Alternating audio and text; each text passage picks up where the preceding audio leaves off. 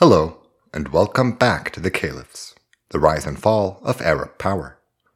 My name is Zaid Wahab, and today we're going to discuss a mainstay of Abbasid history the story of how the most prominent family in the Caliphate was undone. It's a tale with dozens of dramatizations, popularly referred to in Arabic as Nakbatul Baramika. The central dispute of these variations revolves around what precipitated the disgrace of the House of Barmak, and the details presented usually depend on whom the author is trying to blame. No matter what version you follow, though, they all share the same gruesome ending. Episode 53 Downfall of the Baramika.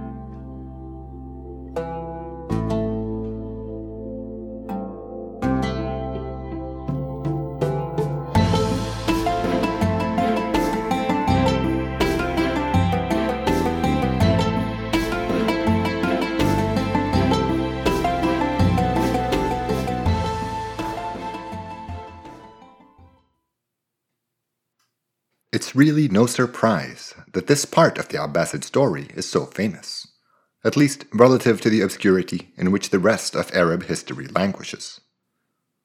It has all the ingredients of a juicy plot power, money, women, jealousy, intrigue, hubris, and punishment. The themes and personalities involved even invite histrionic readings and few narrators have been able to resist filling the many gaps we find in our material with conveniently stirring details which support their take on the puzzling affair. The family's ruin was so shocking and terrible that it came to be known as Nakba in Arabic, an emphatic word reserved only for instances of unmitigated disaster. For the last 70 years, the word has all but exclusively been used in reference to the misfortune which has befallen the Palestinian people, and is today considered shorthand for the tragedy of Palestine. A typical rendition of Nakbatul Baramika usually opens with the house at the height of its glory and focuses on how and why Al Rashid came to distrust and eventually destroy them. We'll go through a handful of the most popular explanations, but before that, We'll start by describing the role played by the Baramika in al Rashid's time. Recounting the many positions held by Yahya ibn Khalid al Barmaki and two of his sons, Fadl and Jafar, will really underline just how central they were to al Rashid's administration. Popular retellings of this story skip the rise of the Baramika for good reason. According to them, there's nothing to tell. The family started at the top. As soon as Harun al-Rashid became caliph, his mentor Yahya ibn Khalid al-Barmaki, then about 50 years old, had practically unfettered power. Al-Tabari writes that the year he took the throne, al-Rashid appointed Yahya as his wazir, or chief minister, saying, quote, I place you in charge of the flock, whose responsibility I remove from my neck and place unto yours. Rule by your best judgment. Appoint and dismiss whomever you please, and may things go your way. He then handed over the caliph's seal to Yahya, enabling him to sign letters in his name. The only other seal was with the governor of Khurasan, but the next year it was withdrawn from him and given to Yahya as well. While his position and the possession of both of those seals gave Yahya a monopoly on administrative power, he didn't really get to choose how to exercise it. It was the caliph's mother, Al Khayzuran, who called the shots in the first three years of Al Rashid's reign. I'm sure she valued Yahya al Barmaki's opinion greatly, though, and she left it up to him to decide whom to trust to carry out her commands. Yahya made good use of his eldest son, the precocious Fadl, by regularly assigning official tasks to him. His other son, Ja'far, also came to play a major part at court as did Yahya's brother Muhammad, who served as al Rashid's Hajib for seven years. Yahya's two youngest sons, Musa and Muhammad, occasionally come up as well, but our story today will largely center around Yahya, Fadl, and Ja'far. The caliph's mentor and wazir wielded great power from the get go, and his two sons helped him out and grew important to al Rashid in the process. As if to highlight how closely the three worked together, One narration says that when Al Rashid wanted to reward Ja'far, he wrote to his wazir Yahya and told him to, quote, move the caliph's seal from your right hand to your left. Yahya had given Fadl one of the two seals he'd been entrusted with to help expedite administration. So what Al Rashid was asking him to do was to take it from Fadl and give it to Ja'far.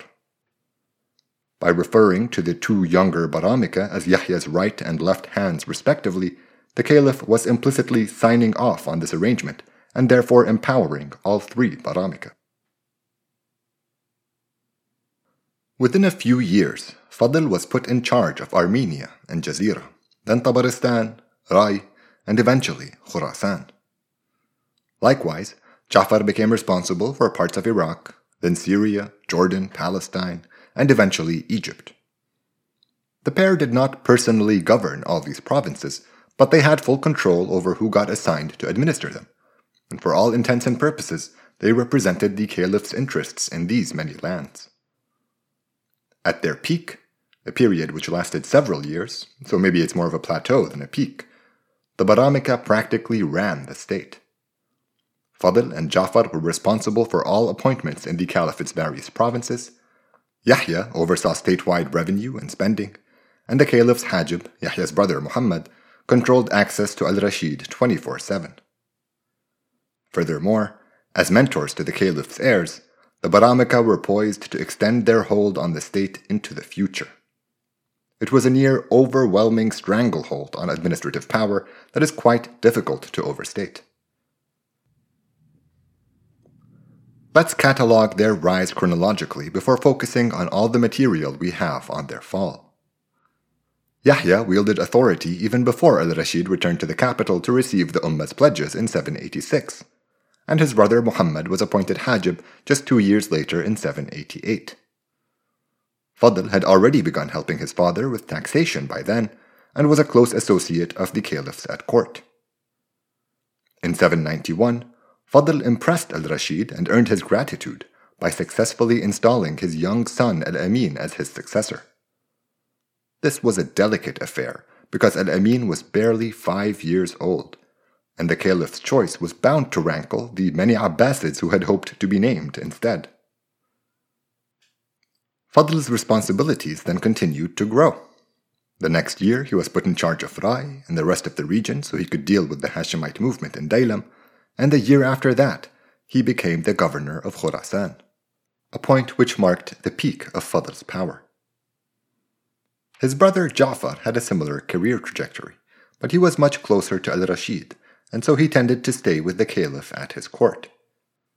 Ja'far was given control of Iraq, Egypt, and Greater Syria at various points during al Rashid's reign, and in 798 he became mentor to the caliph's second in line for the throne, another son of his named Al Ma'mun. I'm going to leave all talk of Al Rashid's sons, Al Amin and Al Ma'mun, for our episode on the topic of his succession next time. That's enough about the Baramika's influence for now. We find plenty more examples of how they exercised their considerable authority and descriptions of their incredible wealth, but I think it's time we get started with their fall from grace. It's a subject we find a mountain of speculation about with very little consensus. The various takes fundamentally disagree about what prompted al Rashid to turn on his favorite family in 802. What they do agree on is that by the end of that year, the Baramika were in the caliph's dungeons, with the exception of Ja'far, who had been beheaded. His corpse was subsequently sent back to the capital carved up into chunks, and the pieces were impaled on the city's main bridges for all to see. To uncover the mystery behind this gruesome reversal, we're going to go through the different versions we have on the subject, take stock of recurrent themes, and ultimately use all that we glean to piece together a sensible explanation. As you'd expect, some narrations are likelier than others, but even the outlandish ones are valuable and I'm going to start with one of the most far fetched. Despite being quite implausible, the tale of Al Rashid's half sister Abbasa is a remarkably popular take on the ruination of the house of Barmak. Basically, it goes that Al Rashid loved drinking with two people above everyone else his buddy Ja'far al Barmaki and his sister Al Abbasa bint al Mahdi.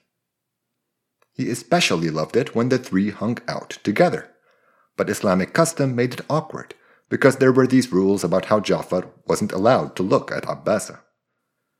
The caliph's solution was to marry the two, but he made it clear that he was only doing this so that they could all properly chill together and he made Jafar promise never to consummate the marriage. Well, you can probably tell where this is heading. Different renditions play around with how and when al Rashid caught on, some saying it wasn't until Abbasa and Jafar's second son was several years old, but nevertheless, the caliph seized at the betrayal of his trust. Most versions report that it was his Hajib, Fadl ibn Rabi', who informed the caliph about the whole affair after a spy of his found out about it. Al Rashid had everyone put to death, including his young Baramika nephews, and he personally took out his beloved half sister. This scandalous account pulls no punches, and its salaciousness explains why it is such a popular simplification of the downfall of the Baramika. Ignoring its many dramatic distractions, we can see that it lays the blame squarely on Ja'far, whose lust, disloyalty, or ambition, vices cited in the many renditions, led him to betray the caliph. Another significant aspect highlighted in these accounts is the role played by Fadl ibn Rabi'a in tattling on the Baramika. Rumors we'll hear repeated elsewhere. I don't know how much effort I should dedicate to dismissing this subgroup of explanations, but it's clear when you're reading them that their priority is to entertain the audience and not enlighten it. The only valuable lessons for us here are that the Baramika were disgraced suddenly, it was the result of a grave mistake by Ja'far, and that their enemies at court helped to bring it about. Another recognized subgroup of explanations rejects these three assertions. In them, the caliph came to feel that he had ceded too much to the Baramika, and slowly began to resent them for their wealth and influence. They were neither richer nor more powerful than al Rashid himself, but as the ones responsible for administering his entire caliphate, they had become the true face of official authority as far as everyone else was concerned. One account says that Al Rashid would occasionally dress up as a beggar so he could roam his capital incognito and personally read the mood of its people. On one trip late in his reign, he marveled at all the beautiful mansions lining the banks of the Tigris. Whenever he asked a passer-by who owned this or that palace, the reply would invariably be some Barmaki, and the awe with which the family was regarded truly dawned on the caliph when someone informed the ignorant beggar in disguise that all that was good and beautiful in this world belonged to the Baramika. A similar variation says that early in his reign, Abbasid had written to Al Rashid, reprimanding him for giving Yahya al Barmaki too much authority, adding that shirking the caliph's responsibility was a sin and a betrayal of the Ummah. The Baramika had the man imprisoned at Al Rashid's orders, but many years later, the caliph went to visit him for the first time, and after a long chat, he realized that his kin had a point.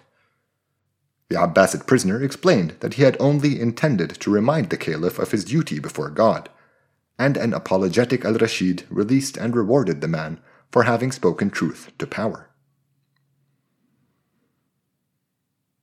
In both these variations, we're told the caliph's attitude towards the Baramika slowly began to shift after he realized just how much power they held. Some accounts say that Al Rashid's servants picked up on this and they started to give the family the cold shoulder at court, like not announcing their full name or needing to be asked multiple times to get them a glass of water, stuff like that. This behavior snowballed, emboldening the many enemies the Baramika had at court and it eventually led to their downfall. Despite their lack of an explanation for why the Baramika ended up in jail while Ja'far wound up dead, accounts like these are still valuable. It makes perfect sense that the caliph would come to resent the Baramika over time. For one thing, The wealth and power he had given them enabled ostentatious displays of wealth.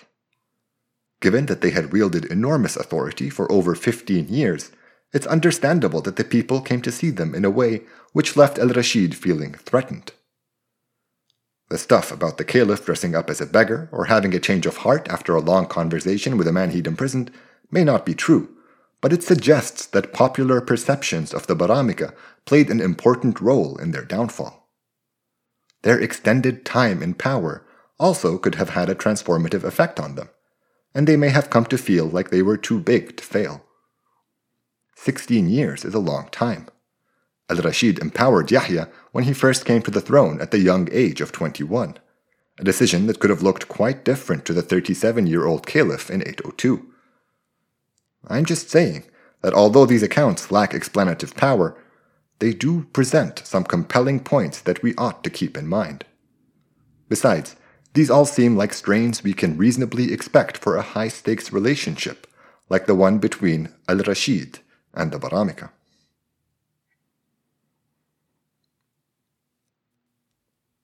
Now on to our last subgroup of narrations.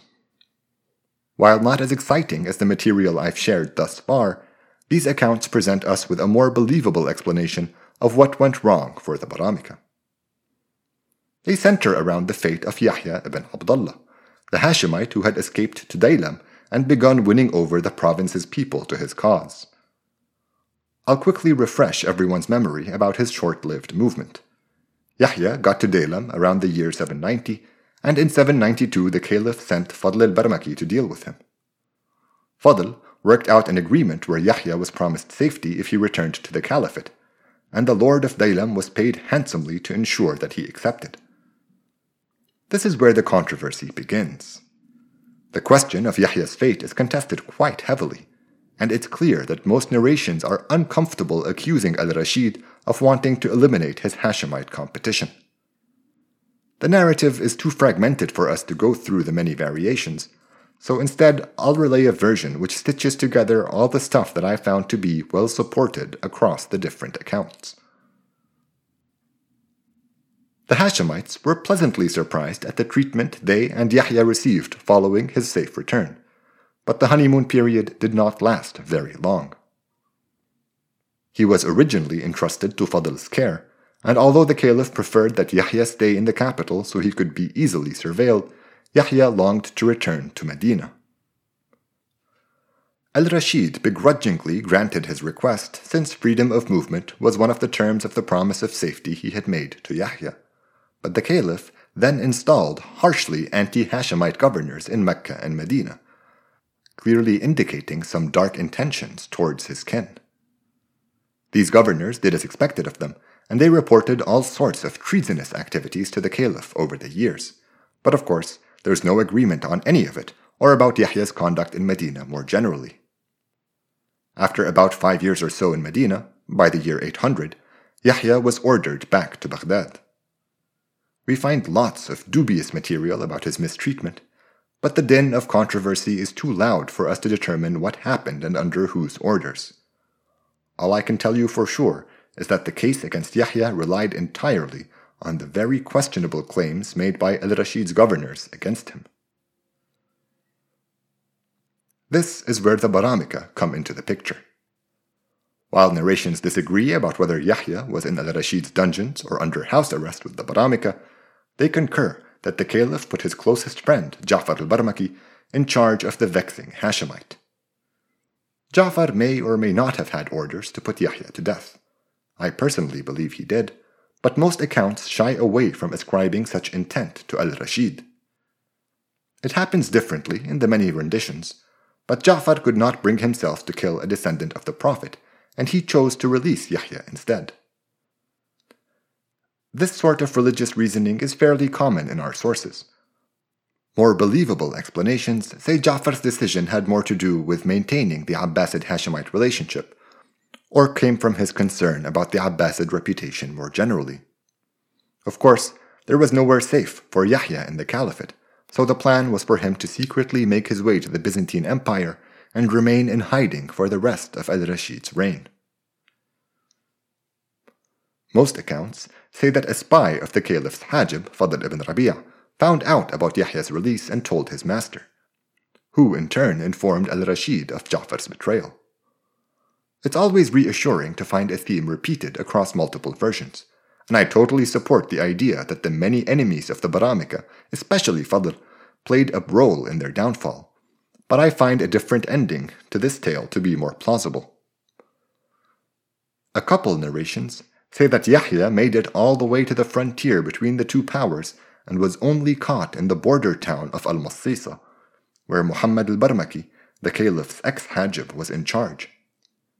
After hearing about Ja'far's role in Yahya's escape, he decided to personally go to the caliph and come clean about the whole thing.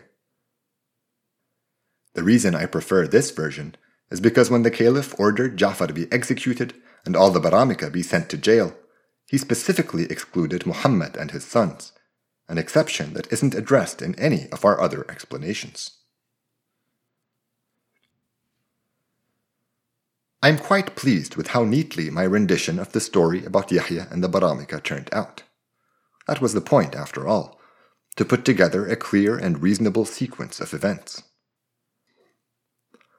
I only managed this by excluding all the controversial bits of the tale, like what Yahya was up to in Medina, the caliph's attitude towards the Hashemites more broadly, and the stuff about Yahya's treatment in al Rashid's prisons leading up to his eventual execution. I feel like I'm cutting you short by leaving all this material out, so even though it runs the risk of confusing some listeners, I'll say a bit more about the subject. Some narrations say that after returning to Medina, Yahya used the money he had been granted by al Rashid to feed and shelter other destitute Hashemites, and that practice of charity made him popular with the clan and made the caliph nervous. So even this mild account admits that Yahya maintained some kind of public profile after his return to Medina, and others make even firmer accusations against him. The most extreme go all out and say that he was masterminding a whole da'wah movement against the Abbasids. And there is plenty of other more intermediate material. So it's not easy to determine whether or not al Rashid was justified in ordering Yahya back to the capital. The caliph's attitude towards the Hashemites is contested bitterly in our sources, but the issue seems quite clear to me. Simply coming out and saying that Al Rashid had no reservations about persecuting the Prophet's descendants sounds really bad. And there is remarkably little material critical of this specific caliph. Even when terrible things happened under his watch, he just never catches any flack for it. Given how sanitized his image is in Arab history, the few accounts we find decrying injustice during his reign stand out and are thus especially significant.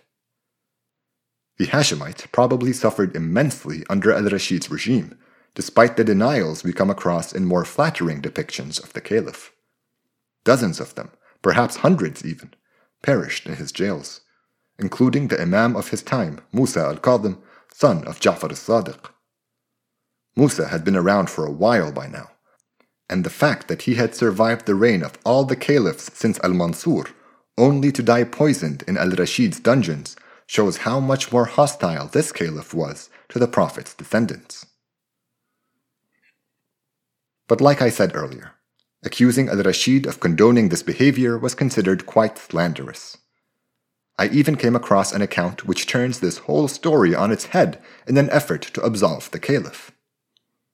It says that the reason al Rashid fell out with the Baramika was because they were the ones who were obsessed with killing Hashemites, and that Ja'far presented the caliph with the head of one of the Prophet's descendants as a gift. Al Rashid was so disgusted that he had Ja'far put to death immediately and his family imprisoned. It's a clumsy bit of propaganda that nevertheless acknowledges the downfall of the Baramika had something to do with the Hashemites. I don't think we'll get a lot out of going through more variations of this story. But before wrapping up, I wanted to discuss a few things that we didn't focus on today. While the Baramika had many enemies at court, the only name implicated in their undoing is that of the caliph's Hajib al-Fadl ibn Rabi'a. Of all the people who held grudges against them, Fadl was the most effective at turning al Rashid against his long-time retainers. He seems to have been exceedingly good at his job, always keeping an ear out for what might please the caliph and going out of his way to obtain it for him. There's even some poetry marveling at Fadl's capacity to withstand al Rashid's verbal abuse without ever showing a hint of personal offense. So we're clearly dealing with a professional here. As Hajib, he was always by the caliph's side, and there's a clear deterioration in the power of the Baramika starting with his appointment. Though it's harder to say whether this was a cause or a symptom of the decay in their standing. Fadl ibn Rabi'a replaced Muhammad al-Barmaki as Hajib in 795. That same year, Yazid al-Shaybani defeated the Kharijite Walid in Jazira, and the next year, Ali ibn Isa ibn Mahan replaced Fadl ibn Yahya al-Barmaki as governor of Khurasan. Although the Baramika continued to wield considerable authority after these developments, they give us the impression that al-Rashid was beginning to intentionally empower and rely upon other commanders in order to balance out their influence. I don't think the Caliph would have turned on the Baramika if he felt they were indispensable, something their many enemies must have assured him was far from the truth. There is one more line of reasoning one can follow to understand why al Rashid may have wanted to rid himself of the Baramika. I've decided to leave it out because it has a lot to do with the subject of succession, our topic for next time. Let's instead end with a synopsis of what happened to the Baramika after they went to jail. First off, accounts eager to praise al Rashid's sense of justice say that he only detained Yahya and Fadl, but there's good reason to believe he imprisoned every Barmaki he could get his hands on. When he made an exception of his ex Hajib Muhammad al Barmaki, the Caliph explicitly said that Muhammad and his children were to be spared, strongly implying that everybody else's children were out of luck. We're told Yahya and Fadl were treated well in their first year of captivity. They were held together, and the elderly Yahya was even allowed to have servants to assist him. That changed after the Caliph heard a ridiculous rumor that Yahya and Fadl had been plotting to remove al Rashid and replace him with one of his kin. And both men were tortured to extract confessions which were not forthcoming. We're told that when the Caliph personally accused Yahya of the scheme, Yahya simply asked in response why he would ever replace the man he raised with a stranger, a question which al Rashid had no response to, and that apparently settled the matter. Yahya perished in prison in 806, and his son Fadl, the caliph's milk brother, died in 808, just five months before Harun himself. Musa al Barmaki was eventually released by al Rashid's successor and we never hear about his family again after that.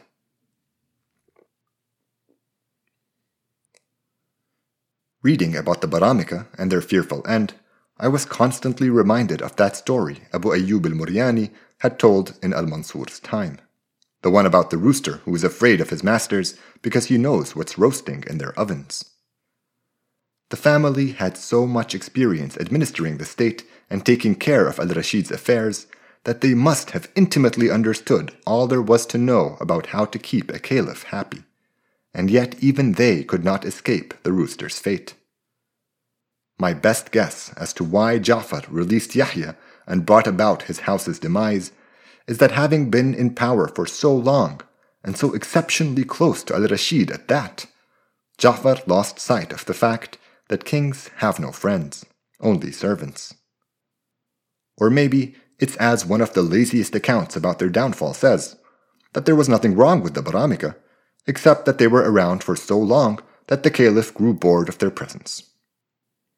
How their disgrace came about is one of those unsettled puzzles of Arab history, one that laypeople and historians alike have enjoyed speculating about ever since. Now that we've thrown our own two cents in, we can move on to our final episode on this storied caliph in which we'll discuss the matter of al Rashid's succession in detail, another subject in which the Baramika are deeply involved. Here on the Caliphs, the rise and fall of Arab power.